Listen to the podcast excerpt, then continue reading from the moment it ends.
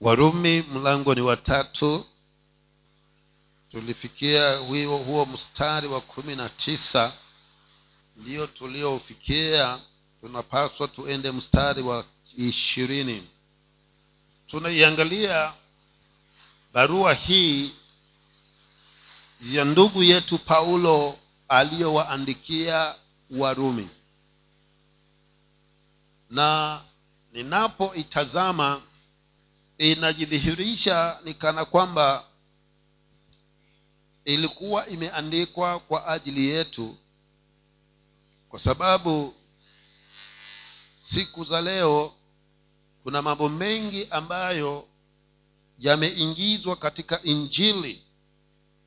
Na unapoyaangalia ni kana kwamba yanaturejesha katika karne na nyakati zile za wana wa israeli walipokuwa wanaishi katika nchi ile ya kanani.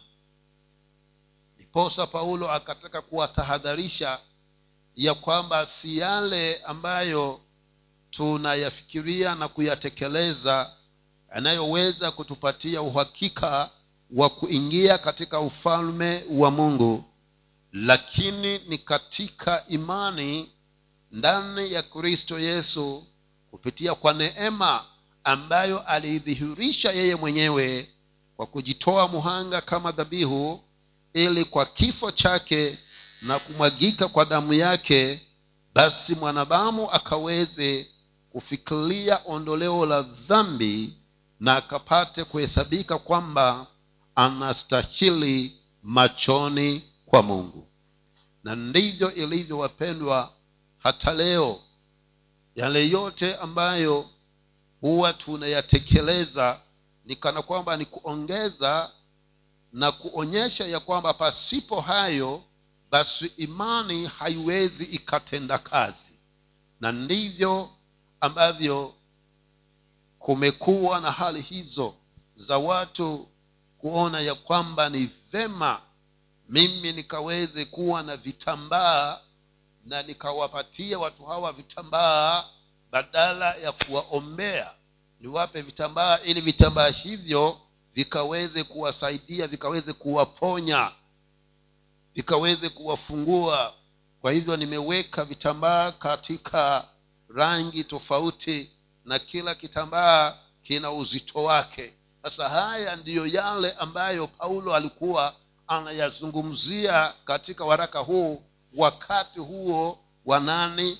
Wa wana wa israeli wakati huo wa warumi alipokuwa anaandika waraka huu. Kwa sababu alikuwa anafikiria kwamba ni wakawazingatie mambo fulani ndiyo imani ikaweze kufanya kazi. Ni wakazingatie mambo fulani wakayatekeleze mambo fulani ndiposa wakaufikirie wokovu. Wapendwa hata leo hii tumekuwa na kuweza kukanganywa ya kwamba imani maombi katika imani peke yake hayatoshi. Hivyo nitakuombea alafu chukua hii chumvi. Ukifika huko nyumbani nenda ukamimine nyumba yako na ukaizunguke nyumba hiyo ukimimina hii chumvi na mambo yatakuwa salama. Hayo ndiyo ambayo huyu paulo alikuwa anayashughulikia nyakati hizo alipoandika waraka huu kwa maana walikuwa wanatembea chini ya udanganyifu. Na udanganyifu huo uko mpaka leo ya kwamba badala kuomba katika jina la yesu kristo ili mapepo yakaweze kutoka sasa tunapewa fagio tukafagie mapepo. Sasa mambo haya ndiyo yale paulo alikuwa anayazungumzia. Ndiyo maana ninasema waraka huu watufaa zaidi kwa maana ni kana kwamba ananena na maisha yetu anazungumza na maisha yetu na anasema ya kwamba tukaweze kuchanuka kama vile vile ambavyo tumepata kufahamu na kuelewa. Tuyaondokee haya mambo ya ugeni mambo haya mageni ambayo hayastahili ili kwamba tukaisimamie imani peke yake na tukaweze kusimama katika jina la huyu kristo yesu. Na kwa jinsi hiyo basi ukuu wa mungu ukaweze kudhihirika katika maishani mwetu. Lakini wapendwa wengi sana wamedanganyika. Na ninashangaa waweza ukaitishwa ng'ombe ukapeleka lakini haujapeleka mbuzi kwa mungu. Lakini ng'ombe umepeleka kwa yule aliyekuwa nakwambia hii yako hii pasipokuwa na ng'ombe hapa basi haitaondoka. Ndo ukapeleka. Na ulipoenda kupeleka hakuna kilichofanyika. Kilichotendeka ni kwamba alikwambia sasa hivi mambo yamekuwa sawa lakini anayekusumbua yuko hapo kwa hivyo jizatiti sana. Fanya bidii. Kwa hivyo si kwamba ameyaondoa amekuonyesha yule anayekusumbua ambaye pia si yeye. Alafu ukafanya nini? Ukajivike nguo zifanye nini? Zidine. Sasa haya ndiyo ambayo paulo alikuwa anayashughulikia. Na naamini ya kwamba wapendwa hata nasi yafaa sana waraka huu kwetu sisi. Mstari huo wa ishirini warumi tatu. Anasema maneno haya kwa sababu hakuna mwenye mwili atakayehesabiwa haki mbele zake kwa matendo ya sheria kwa maana kutambua dhambi huja kwa njia ya sheria na sijui kwa nini huu waraka huu umekita sana. Karibu kila mstari ukiusoma mpaka utataja dhambi hapo na kama kuna kizazi ambacho kimekuwa kikaidi sana kinafanya dhambi kikiwa kanisani ni kizazi tulicho nacho. Nafikiri ndio maana bwana anatusisitizia ya kwamba tusijidanganye. Anasema ya kwamba hakuna mwenye mwili ambaye atamuona mungu kwa ajili ya kutenda matendo ya sheria. Kisana maana sheria ndiyo inayoonyesha dhambi. Pasipokuwa na sheria hakungekuwa na sheria hakungekuwa na dhambi. Lakini kwa sababu sheria ikawekwa kwa hivyo unapoihalifu sheria hiyo unatenda dhambi sasa paulo anasema ya kwamba hakuna mwenye mwili ambaye ataweza kuweza kuhesabika haki mbele zake kwa matendo ya sheria kwa maana kutambua dhambi huja kwa njia ya sheria. Kwa hivyo nini sasa kitakachoniwezesha ni kuiweka imani ndani ya kristo yesu na kusimama katika neema kwa maana siwezi nikatenda lililo jema likampendeza mungu kiacha kwamba aseme ya kwamba huyu hata asipomkiri yesu kama bwana na mokozi kwa haya anayoyatenda mbinguni ataingia. Hiyo ndio anayozungumza kwamba haiwezekani. Kwa hivyo kwa matendo na kazi zetu sisi wenyewe na juhudi zetu sisi hatuwezi tukapata haki. Kwa hivyo ninifanye nini ni lazima nifahamu na nielewe ya kwamba kama ninipate haki basi kristo yesu awe ndiye kikaa kati katika maishani mwangu. Na paulo akawa anawaambia kwamba haya yanafanya kazi kwa walio wayahudi na walio wayunani. Kwa hivyo kama myahudi hauwezi ukategemea matendo yako mazuri useme ya kwamba yatakupatia haki. Na kama umuyunani hauwezi ukanena ya kwamba matendo yako yanaweza kupatia haki. Hivyo kinachoweza kutupatia haki machoni kwa bwana ni damu ya yesu kristo iliyomwagika pale msalabani. Na kwa damu hiyo basi sisi tunaweza kuhesabika kwamba tunafaa. Hivyo sheria haikutolewa kwa ajili ya uokovu kwa maana kama ingekuwa inaokoa bwana yesu kristo hangekuwa na haja ya kuja kufa msalabani. Hivyo ninasisitiza ya kwamba lazima tuhakikishe neema hii wapendwa tunaishikilia. Lakini pasipo kuishikilia hii neema inakuwa ni vigumu sana kuweza kuuona ufalme. Sasa basi sheria ilikuja kufanya nini? Tunaambiwa hapa ya kwamba sheria hii badala ya kumleta mtu ama mwanadamu karibu na bwana sheria ilimdhihirishia huyu mwanadamu jinsi alivyo mbali na mungu. Kwa hivyo hata leo hii bado inafanya kazi hiyo hiyo. Inakuonyesha vile ulivyo mbali na mungu hivyo si kwamba ikuokoe lakini inakuonyesha ya kwamba hivi unavyoenenda hivi basi jua na utambue ya kwamba uko mbali na bwana. Hivyo basi baada ya kukuonyesha kwamba uko mbali na mungu kwa maneno mengine nakwambia heri ufanye maamuzi ya kumrudia huyo mungu wako. Kwa maana hivyo unavyoenenda basi uko mbali naye. Hacha tuangalie isaya hapa isaya hamsini na moja kuanzia mstari huo wa kwanza. Anasema maneno haya. Nisikilizeni ninyi munaofuatia haki ninyi munaomtafuta bwana.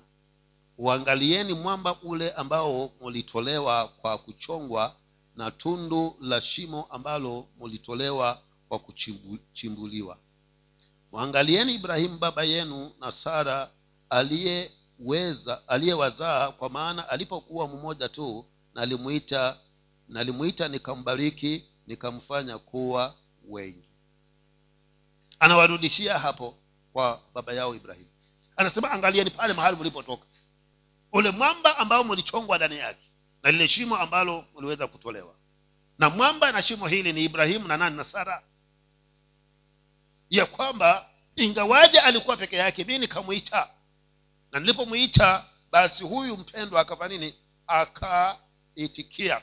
Sasa kwa nini anasema amwangalie sara na ibrahimu hapa? Ananena hivyo kwa sababu ibrahimu alipoitwa na mungu sheria ilikuwa haiko. Hakuhesabiwa kwamba ana haki kwa sababu ya sheria lakini alihesabiwa haki kwa sababu ya imani ndio nasema angalieni pale mulipotoka ya kwamba alipokuwa bado sijapeana nini. Hii sheria nilimuita ibrahimu na ibrahimu akanisadiki. Na aliponisadiki akatembea kama nilivyokuwa ninamwelekeza. Sasa mungu anajiuliza nyinyi mwilitoka wapi?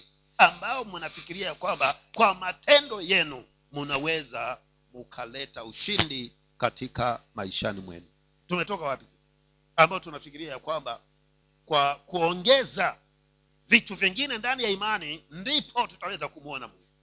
Kwa hivyo anasema tumuangalie yule baba yetu ambaye ni nani? Ni ibrahimu ambaye yeye kabla ya mlima sinai aliitwa na akamwamini mungu na akamsadiki mungu na akaambiwa kwamba atakuwa taifa kubwa ili hali akiwa hana mtoto tena akaamini. Sisi kwani shida iko wapi?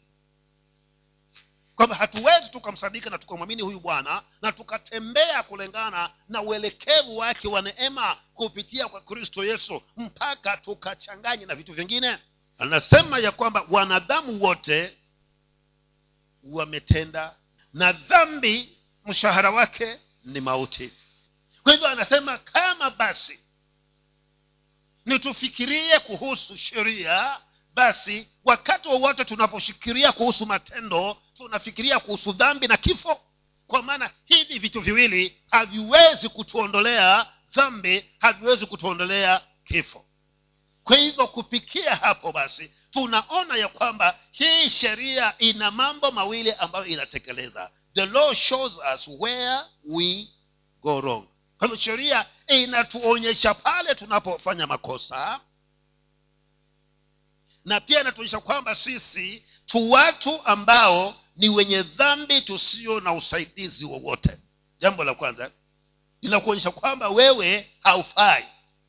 Tena mtu ambaye hauna usaidizi wowote alafu jambo la pili linatuelekeza linatu, inatuongoza ya kwamba tushikilie makusudi ya bwana. Tuenende kulingana na mapenzi ya mungu ili kila iitwapo leo tubaki kuwa wapendwa wa bwana. Hivyo ina kazi yake inayofanya. Na kama tutaweza kuizingatia hivyo basi tutaona ya kwamba hatutaongeza chochote katika imani. Tutasimamia hiyo imani peke yake kwa maana ni imani pekee ambayo inaweza kutuvusha na kuleta mabadiliko yetu ya ndani na hata ya nje. Kwa maana ndani kukibadilika nje nako ni kufanya nini? Kubadilike. Lakini ikoje na sisi watu wa mungu? Je tunatembea kama bwana anavyotamani ama tumejiongezea vitu ambavyo haviongezi chochote katika imani yetu. Na zaidi ya yote vinatupeleka mbali na makusudi ya bwana hivyo tunajiweka tukiwa chukizo machoni kwa mungu. Mstari wa ishirini na moja. Ishirini na moja lakini sasa haki ya mungu imedhihirika pasipo sheria. Inashuhudiwa na torati na manabii. Inasema haki ya bwana imedhihirika pasipo sheria na inashuhudiwa na torati pamoja na nani? Na manabii. Hasa paulo anabadilisha usemi wake hapa. Akawa anamwonyesha mwanadamu vile jinsi alivyo kwamba yuko mbali sana na bwana. Sasa hapa anakuja kumdhihirishia ama kumwonyesha ya kwamba sasa kama ni umjilie bwana basi atakikana uende katika njia hii. Kwa hivyo paulo analeta tumaini kwa wale walio ni wayahudi na analeta tumaini pia kwa wale walio ni wayunani kwamba haki itapatikana tu na utafanyika kuwa mwenye haki machoni kwa bwana kama utaenenda kulingana na yale ambayo kristo yesu ameweza kuyadhihirisha ama kuyatekeleza pale kwenye msalaba. Kwa hivyo kama niniweze kufikiria uzima kama niniweze kufikiria msamaha wa dhambi basi bibilia inanena ya kwamba ni lazima nimtumainie yesu kristo ambaye yeye ndiye mwenye uwezo wa kuzichukua dhambi. Kwa hivyo paulo ananena ya kwamba haki ya mungu itapatikana kupitia wapi kupitia kumwamini kristo yesu pekee. Na kumtumainia yesu kunamaanisha nini? Ni kuweza kujisalimisha na kuweka ujasiri wetu wote ndani ya kristo yesu ya kwamba yeye ana uwezo wa kutusamehe dhambi zetu na pia yeye peke ndiye mwenye mamlaka ya kutupatia uzima pamoja na msamaha wa dhambi machoni kwa bwana. Kwa hivyo hatuhitaji chochote kingine tunamhitaji tu huyu yesu kristo peke yake. Hatuna kingine ambacho tunakihitaji wapendwa. Na uokovu wa bwana unapatikana kwetu sisi sote kama tutazidi kumtumainia na kumwamini huyu kristo yesu. Twende mstari wa ishirini na pili. Mstari wa ishirini na mbili. Ni haki ya mungu iliyo kwa njia ya imani katika yesu kristo kwa wote wamwaminio maana hakuna tofauti. Kwa hivyo ni haki ya mungu tu ambayo inapatikana katika imani katika njia ya yesu kristo peke yake. Kwa maana haki hii imeachiliwa si kwa watu tu lakini kwa wana damu wote. Kwa hivyo paulo anazidi kusisitiza ya kwamba ili nifanyike haki mimi ni kupitia kumwamini kristo yesu na kutembea kulingana na maagizo na makusudi yake. Nimwamini huyu kristo yesu na nienende kama vile ambavyo alivyokuwa amesema ya kwamba ninapaswa kutembea. Kwa hivyo kama niupate haki basi itapatikana ndani ya kristo yesu. Si kwa yale ninayoyatekeleza si kwa zile sheria ninazoziwekewa kwamba fanya hivi na usifanye hivi. Hizo haziwezi zikaniletea ama kunifanya kuwa haki machoni kwa bwana. Lakini kama niniwe haki, niupate haki machoni kwa mungu basi niweze kutembea na kumsadiki na kumwamini yesu kristo. Na ninapomwamini yesu kristo basi yesu kristo huyu atanielekeza wapi? Atanielekeza kwa msalaba mahali palipo na asili ya mema. Kama vile mwimbaji alivyoweza kuimba ya kwamba msalaba ndiyo asili ya nini? Ya mema. Hakuna kingine chochote ambacho kinaweza wapendwa kikatusababisha kwamba tuhesabike kwamba twafaa machoni kwa bwana isipokuwa kwa imani kupitia kwa neema ndani ya kristo yesu. Ishirini na tatu. Kwa sababu wote wamefanya dhambi na kupungukiwa na utukufu wa mungu. Kwa nini kwamba wanadamu wote ni wamtazame kristo yesu? Sababu ni hii ya kwamba wote wametenda dhambi na wamepungukiwa na utukufu wa mungu. Ishirini na nne wanahesabiwa haki bure kwa neema yake kwa njia ya ukombozi ulio katika kristo yesu. Kwa hivyo anasema ya kwamba sisi sote tulikuwa kabla hatujaokoka tulikuwa ni watu ambao hatufai kwa maana sote tulikuwa tumetenda dhambi na sasa kama iko hivyo sitawezaje basi kumjia huyu kristo yesu? Anasema tunahesabiwa neema kupitia kwa nani? Kwa yesu kristo kwa kumsadiki na kumamini yeye kristo peke yake. Kwa hivyo basi wapendwa tuache zile sarakashi zingine tuendelee na tuishikilie neema tusimamie imani peke yake kwa maana hiyo imani ndiyo inayoweza kuleta tofauti katika maishani mwetu. Ni imani peke yake ndugu zangu. Kwa hivyo nina kuhimiza ya kwamba usiwe tayari kuenda kuchanganyiwa na chochote. Na imani hii ndani ya kristo yesu si kwamba tumeipata kwa sababu ya juhudi. Aa, neema yake ni yani neema ni kupewa kitu pasipokuwa umekishindania ama kukipigania ama umekifanyia kazi. Hasa neema ya bwana wetu yesu kristo ndiyo imetusababisha kwamba tunapomwamini kristo tuweze kufanyika kuwa haki machoni kwa bwana na tuwe na matumaini ya uzima wa milele. Kwa nini neema hii? Kwa nini basi yesu kristo ana huo uwezo wa kutusamehe na kuweza kututakasa na mungu akaweza kutukubali katika machoni pake. Sababu ni hii moja. Sababu ni kwamba yesu yeye ndiye aliyechukua ile gadha, ile ile adhabu ambayo ilikuwa ni bwana yesu akaichukua na alipoifilia pale msalabani basi huyu kristo yesu akawa sasa ndiye atakayesimamia dhambi zote za wanadamu. Na nafanyika kuwa haki kwa kumwamini yesu kristo kwa maana ile adhabu iliyokuwa imeniangukia kabla ya yesu kufa yesu alipokuja kunifilia akachukua ghadhabu hiyo. Sasa kwa hiyo ndiyo ninapaswa niweze kumsadiki niweze kumwamini na ninapomwamini na kumsadiki tayari nafanyika haki machoni kwa mungu. Ishirini na tano ambaye mungu amekwisha kumweka awe upatanisho kwa njia ya imani katika damu yake ili aonyeshe haki yake kwa sababu ya kuziachilia katika ustahimilivu wa mungu dhambi zetu zilizotangulia kufanywa.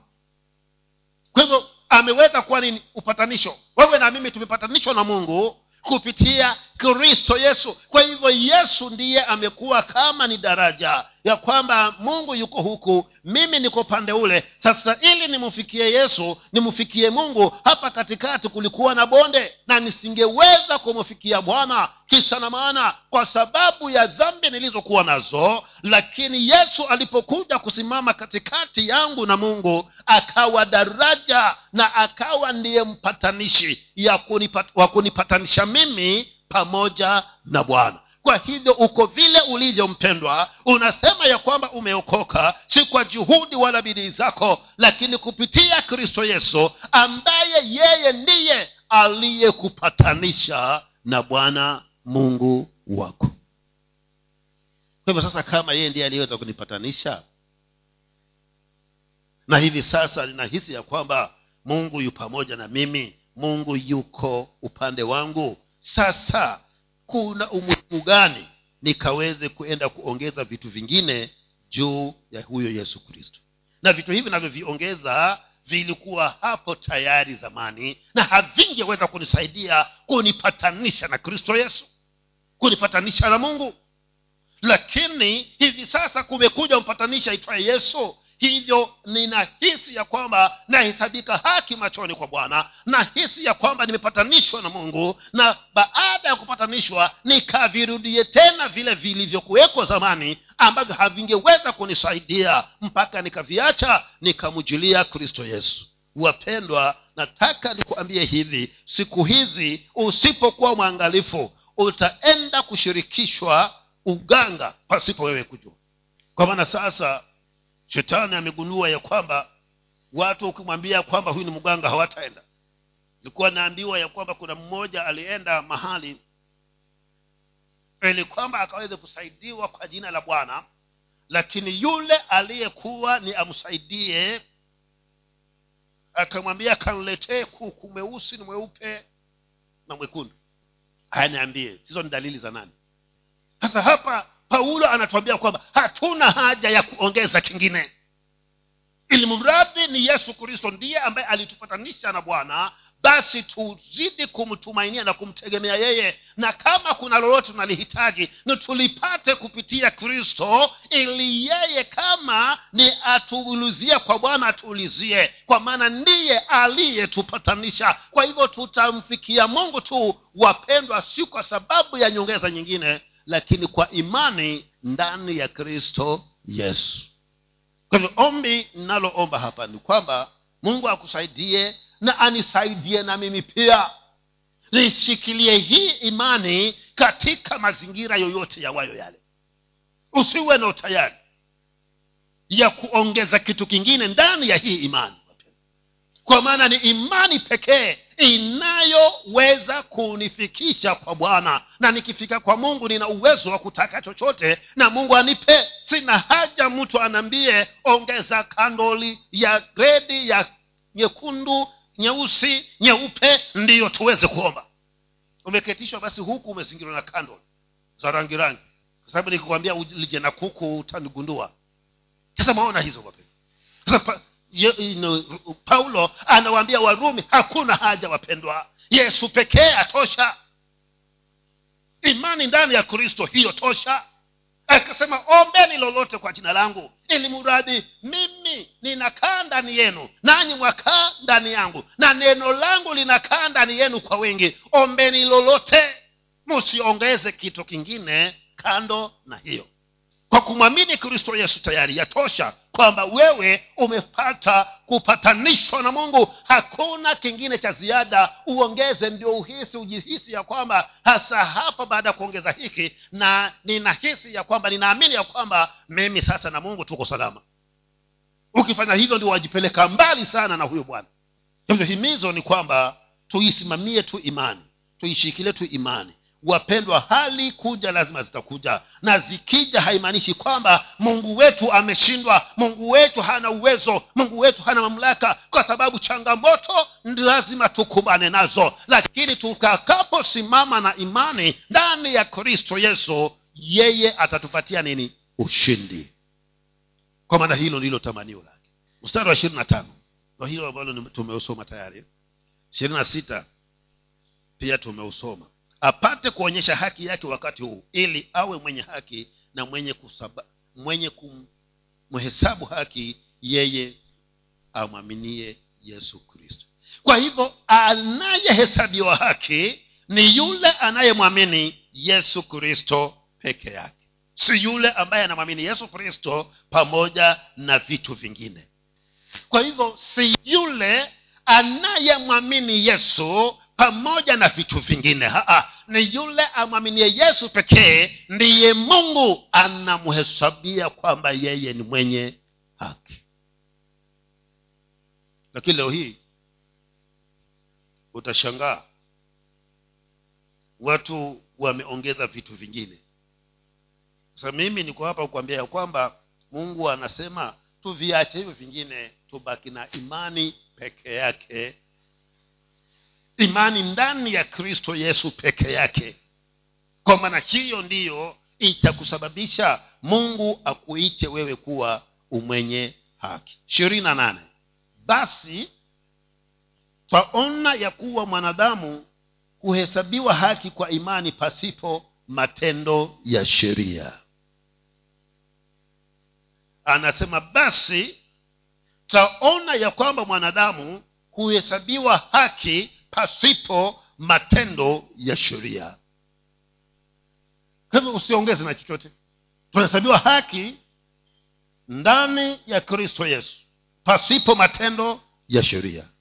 Why does god save us by faith only? Kwa nini mungu atuokoe ama anatuokoa kwa imani pekee?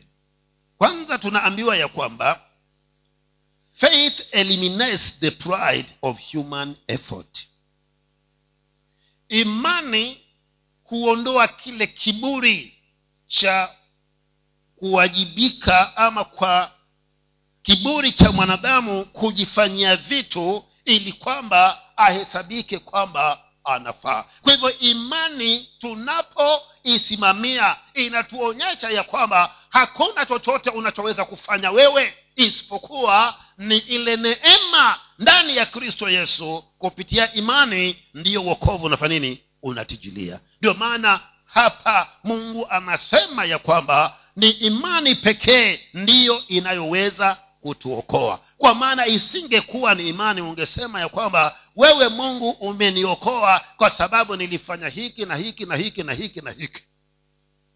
Lakini sasa bwana akasema si kile ulichokifanya kwa maana hata ukafanya zuri kiasi gani. Pasipo damu ya yesu katika maishani mwako wewe si chochote. Kwa hivyo ndio maana anasema ni kwa imani pekee mimi ninakuokoa. Kwa sababu imani inaondoa kile kiburi cha kwamba nimeokoka kwa yale niliyoyatenda. Namba two faith exalts what god has done not what we do. Imani huinua kile ambacho mungu ametenda si kile sisi tumefanya.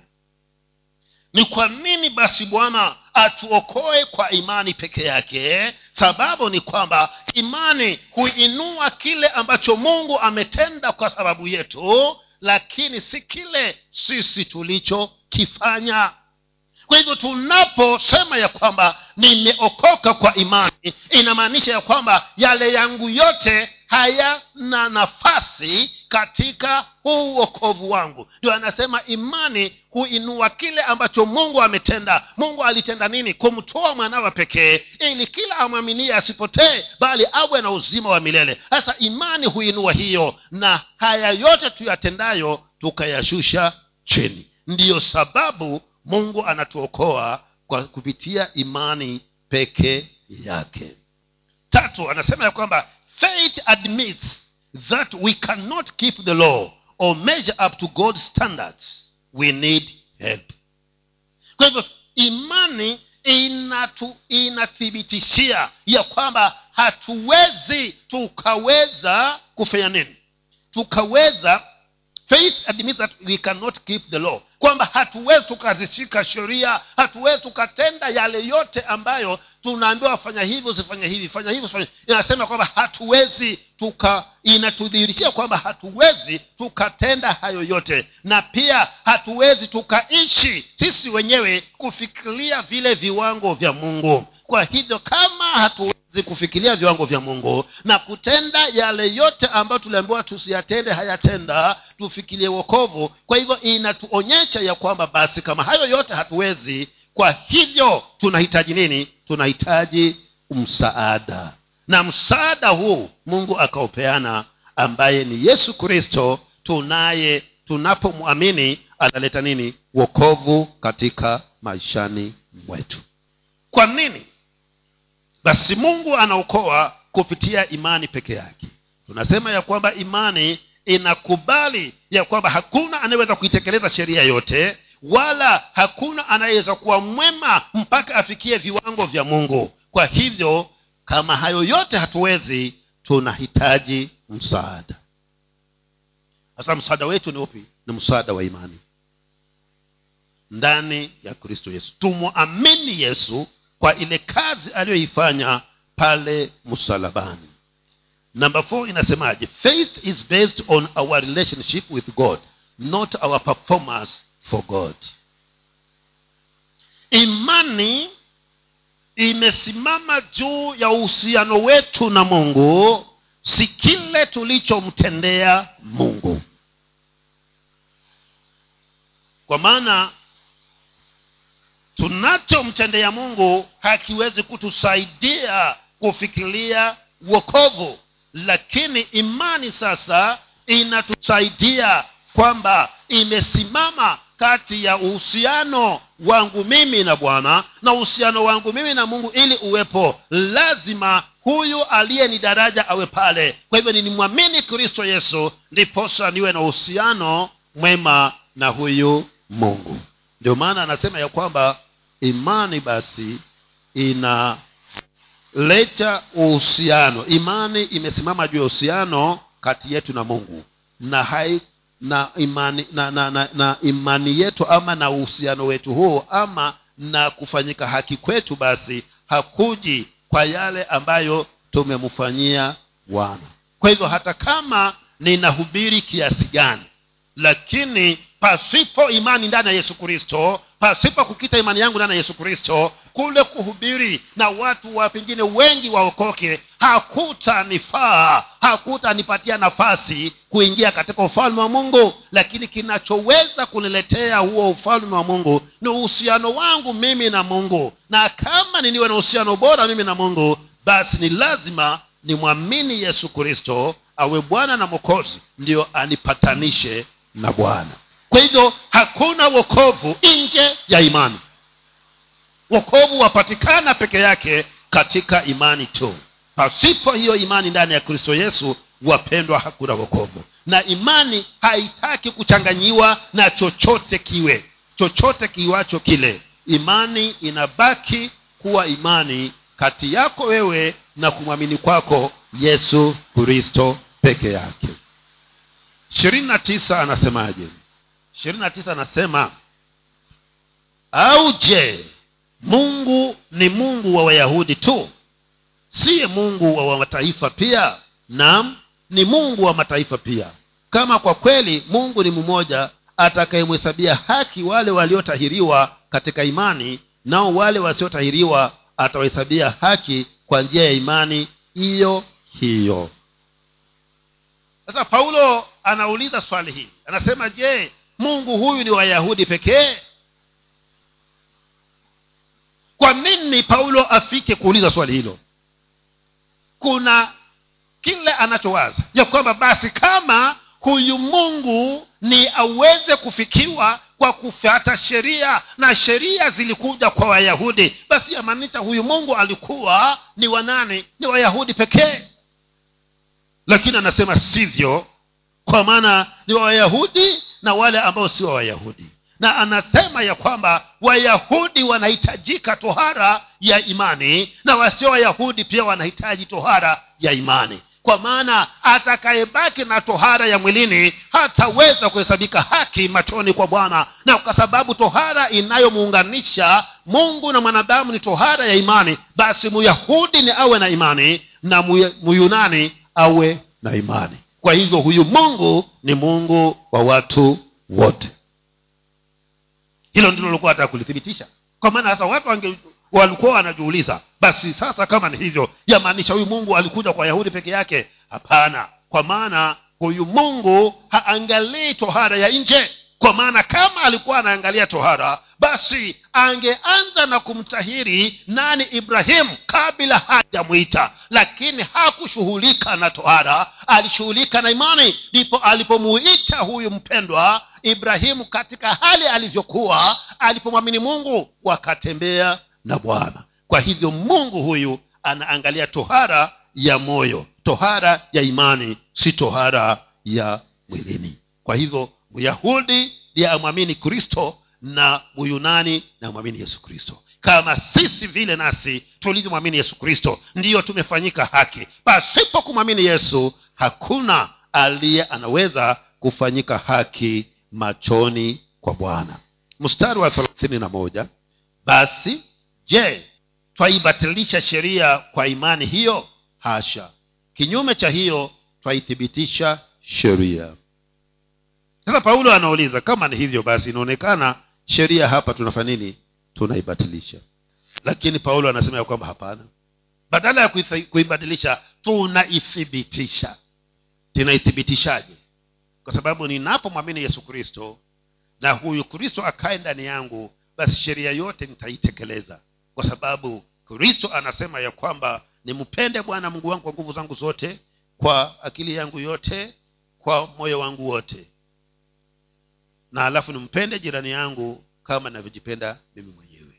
Na kwa sababu yesu yeye ni upendo anapokaa ndani yako huwa upendo wa kristo ukikaa ndani yako wewe basi sheria yote utakuwa umeikamilisha. Kwa maana unapompenda huyu mungu na kumpenda jirani yako kama unavyojipenda wewe basi hakuna lolote ovu utakalolitenda kwa mungu wala kwa jirani yako. Kwa hivyo hakuja kuitangua amekuja kufanya nini kuithibitisha. Hilo ndilo anahitimisha nalo katika mstari katika mlango huo wa tatu.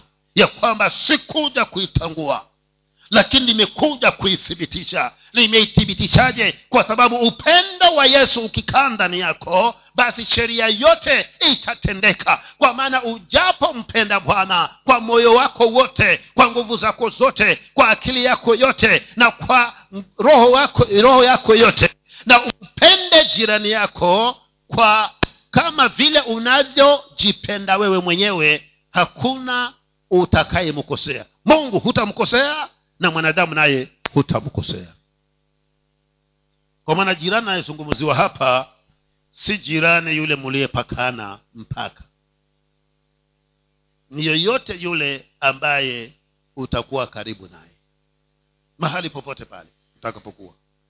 Mtu yoyote atakayekuwa karibu na wewe ni jirani yako tayari. Sasa hakuja kuiondoa. Paulo hakuondoa. Kile anachokifanya hapa ni kuithibitisha hiyo sheria ndani ya imani katika kristo yesu. Kwa hivyo wapendwa ninachokiona hapa ni kwamba tunahitaji kuzingatia na kutembea na huyu kristo katika uweza wa roho wake mtakatifu.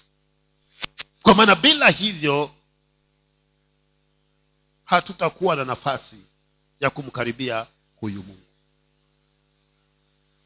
kwa hivyo nasema nini? Tusichanganye hii imani na kitu chochote. Acha ibaki vile ilivyo. Ya kwamba yesu peke yake anatosha.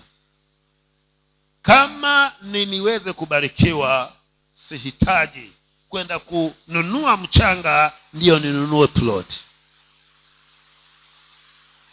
ni kumwamini kristo kwa ajili ya plot inayoihitaji na mungu wa mbinguni atanikirimia lakini wengi tumeuziwa vipaketi vya mchanga kwamba nunua mchanga kapaketi haka na haitamalizika miezi miwili bwana atakubariki na plot na tunanunua. Lakini hapo paulo anasema ya kwamba hatuhitaji hivyo. Tunahitaji tu imani ndani ya kristo yesu peke yake na tunapomwamini na tuliitia jina lake kwa kile ninachokihitaji basi mungu wa mbinguni atahakikisha ya kwamba ananipa kulingana na tamanio la moyo wangu. Sihitaji maji ili kwamba niweze kupona. Hapa anasema ya kwamba tuombe kwa imani na tutakapoomba basi mtu yule aliye mdhaifu atafanya nini? Atapona. Neno lasema ya kwamba tutaweka mikono yetu juu ya wenye maradhi na watafanya nini? Watapata afya. Halisemi utawapa maji wanywe. Sasa hayo unachanganya ambayo paulo sasa anatuambia kwamba tusifanye. Kwama tukifanya hivyo tumeona ya kwamba neno la mungu halifai kitu na tukilichukulia kwamba halifai tumejiweka mbali na nane na mungu.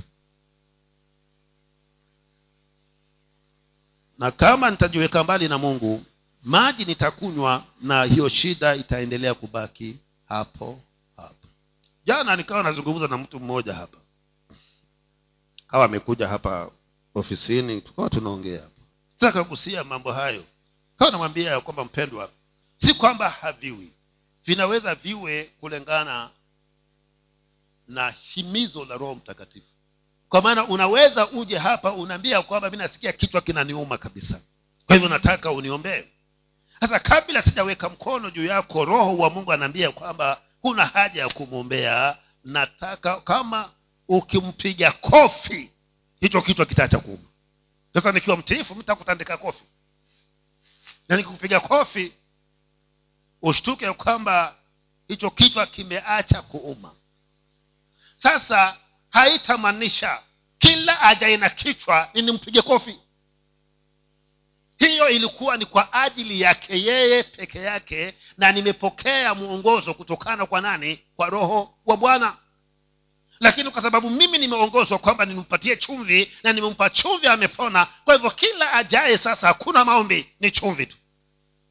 Ndo haya paulo anayoyazungumza kwamba siyo ni imani haitaki kuchanganyiwa na chochote ni uamini kristo yesu. Na kama kunaye aliyekuwa ana uwezo wa kutengeneza imani hiyo ya chumvi ilikuwa ni elisha. Kwa maana elisha alipoambiwa kwamba huu muji ni mzuri sana mandhari yake ni mazuri sana yeriko lakini mji huu unazama poza elisha akawambia kanitafutie chungu kipya na ndani yake muniwekee chumvi na wakaenda wakafanya hivyo. Walipomletea hicho chungu kilicho na chumvi akaenda mpaka mto ule wa, yori, akaenda kutupa hicho chungu na chumvi yake akasema kuanzia hivi leo basi mji huu usizae mapoza. Na hilo likatendeka. Na elisha hakujenga dini ya chungu kipya na chumvi hiyo ilikuwa ni mweleke, mwongozo wa roho mtakatifu kwa wakati huo kwa kusudi lile lililokuwa wamelijilia na alipolitekeleza vikaishia pale. Lakini sisi tunasimama juu ya ule ufunuo tunaopewa kwa maana tunaona ya kwamba hili basi ndilo linalosababishwa kwamba ama ndilo linaloweza kuleta suluhu ndilo linaloweza kuleta ushindi. Aa, mungu akikupatia ufunuo ufunuo huo ni kwa ajili ya siku ile na wakati ule kwa kusudi lile lile lililo pale. Baada ya hapo uliza ufunuo mwingine. Lakini kwa sababu sisi hatuna maarifa ndio maana tunadanganywa sana. Tumelishwa mpaka vaslin mani ya kujipaka lakini umeenda kupewa na huyo anayekuombea asema kwamba hii ramba hii. Ukiramba hali inamalizika kabisa lakini sasa kwa nini tunasoma barua hii? Ili angalau upate haya maarifa. Ili kwamba usiangukie katika mitego ya hao matapeli wa kiroho. Hivyo ombi langu bwana akusaidie na mimi nami afanye nini? Anisaidie. Angalau nierevuke nijue ya kwamba imani hii ndani ya kristo yesu haitaki kuchanganyiwa na kitu kingine ni hiyo imani nisimame katika hiyo imani katika neno lake na nimuone mungu akitenda makuu maishani mwangu na katika kila ninalolitarajia. Lakini usikubali kuongeza chochote katika hiyo imani. Cha nimuite mke wangu aje aombe ili tuhitimishe kifungu hiki ama sehemu hii